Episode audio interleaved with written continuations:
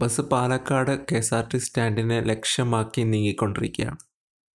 Bus പതുക്കെ കോഴിക്കോട് പാലക്കാട് ഹൈവേയിൽ നിന്ന് K S R T C സ്റ്റാൻഡിലേക്ക് കയറി. ഓ എന്ത് കുഴിയാണ് ഇവിടെ ബസ് ആടി ഒലഞ്ഞാണ് കയറിയത്.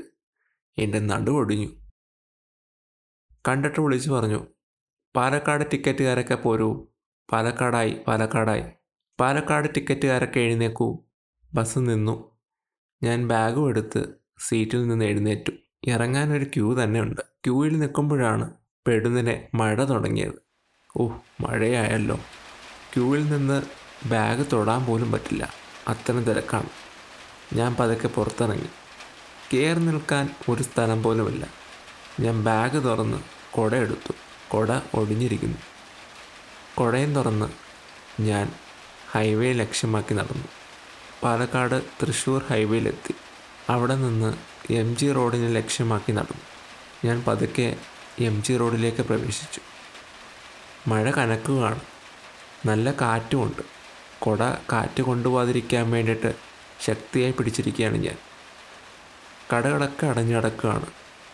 സമയം വെളുപ്പിന് മൂന്ന് മണി.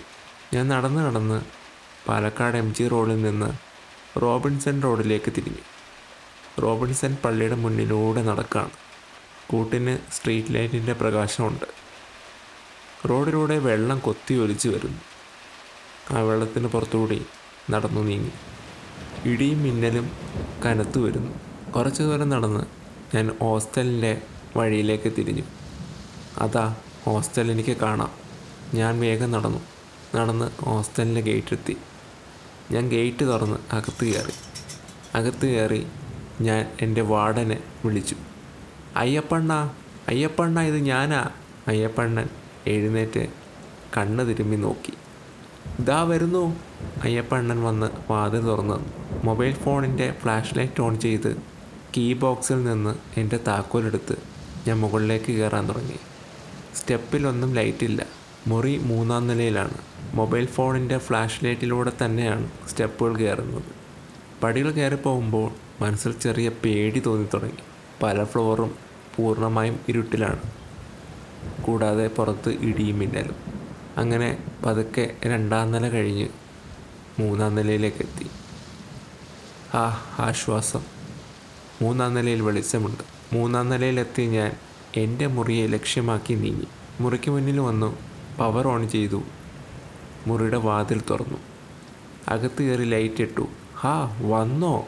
എന്ന ഭാവത്തിൽ എന്നെ നോക്കി പുഞ്ചിരിക്കുന്ന എന്റെ വസ്ത്രങ്ങളും എന്റെ ബാഗും.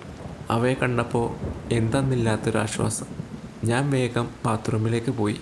കൈയും കാലും കഴുകി നനഞ്ഞ വസ്ത്രങ്ങളൊക്കെ മാറ്റി ലൈറ്റ് അണച്ച് മൂടി പുതച്ച് കിടന്നു. രാവിലെ ഏഴരയ്ക്ക് അലാറം വെച്ചിട്ടുണ്ട്.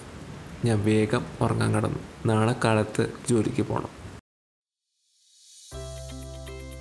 ഇതുപോലുള്ള കഥകളും കവിതകളും എന്റെ ജീവിതാനുഭവങ്ങളും ഇന്റർവ്യൂകളും സിനിമ റിവ്യൂകളും ഒക്കെയായിട്ട് നമുക്കങ്ങ് കൂടാം.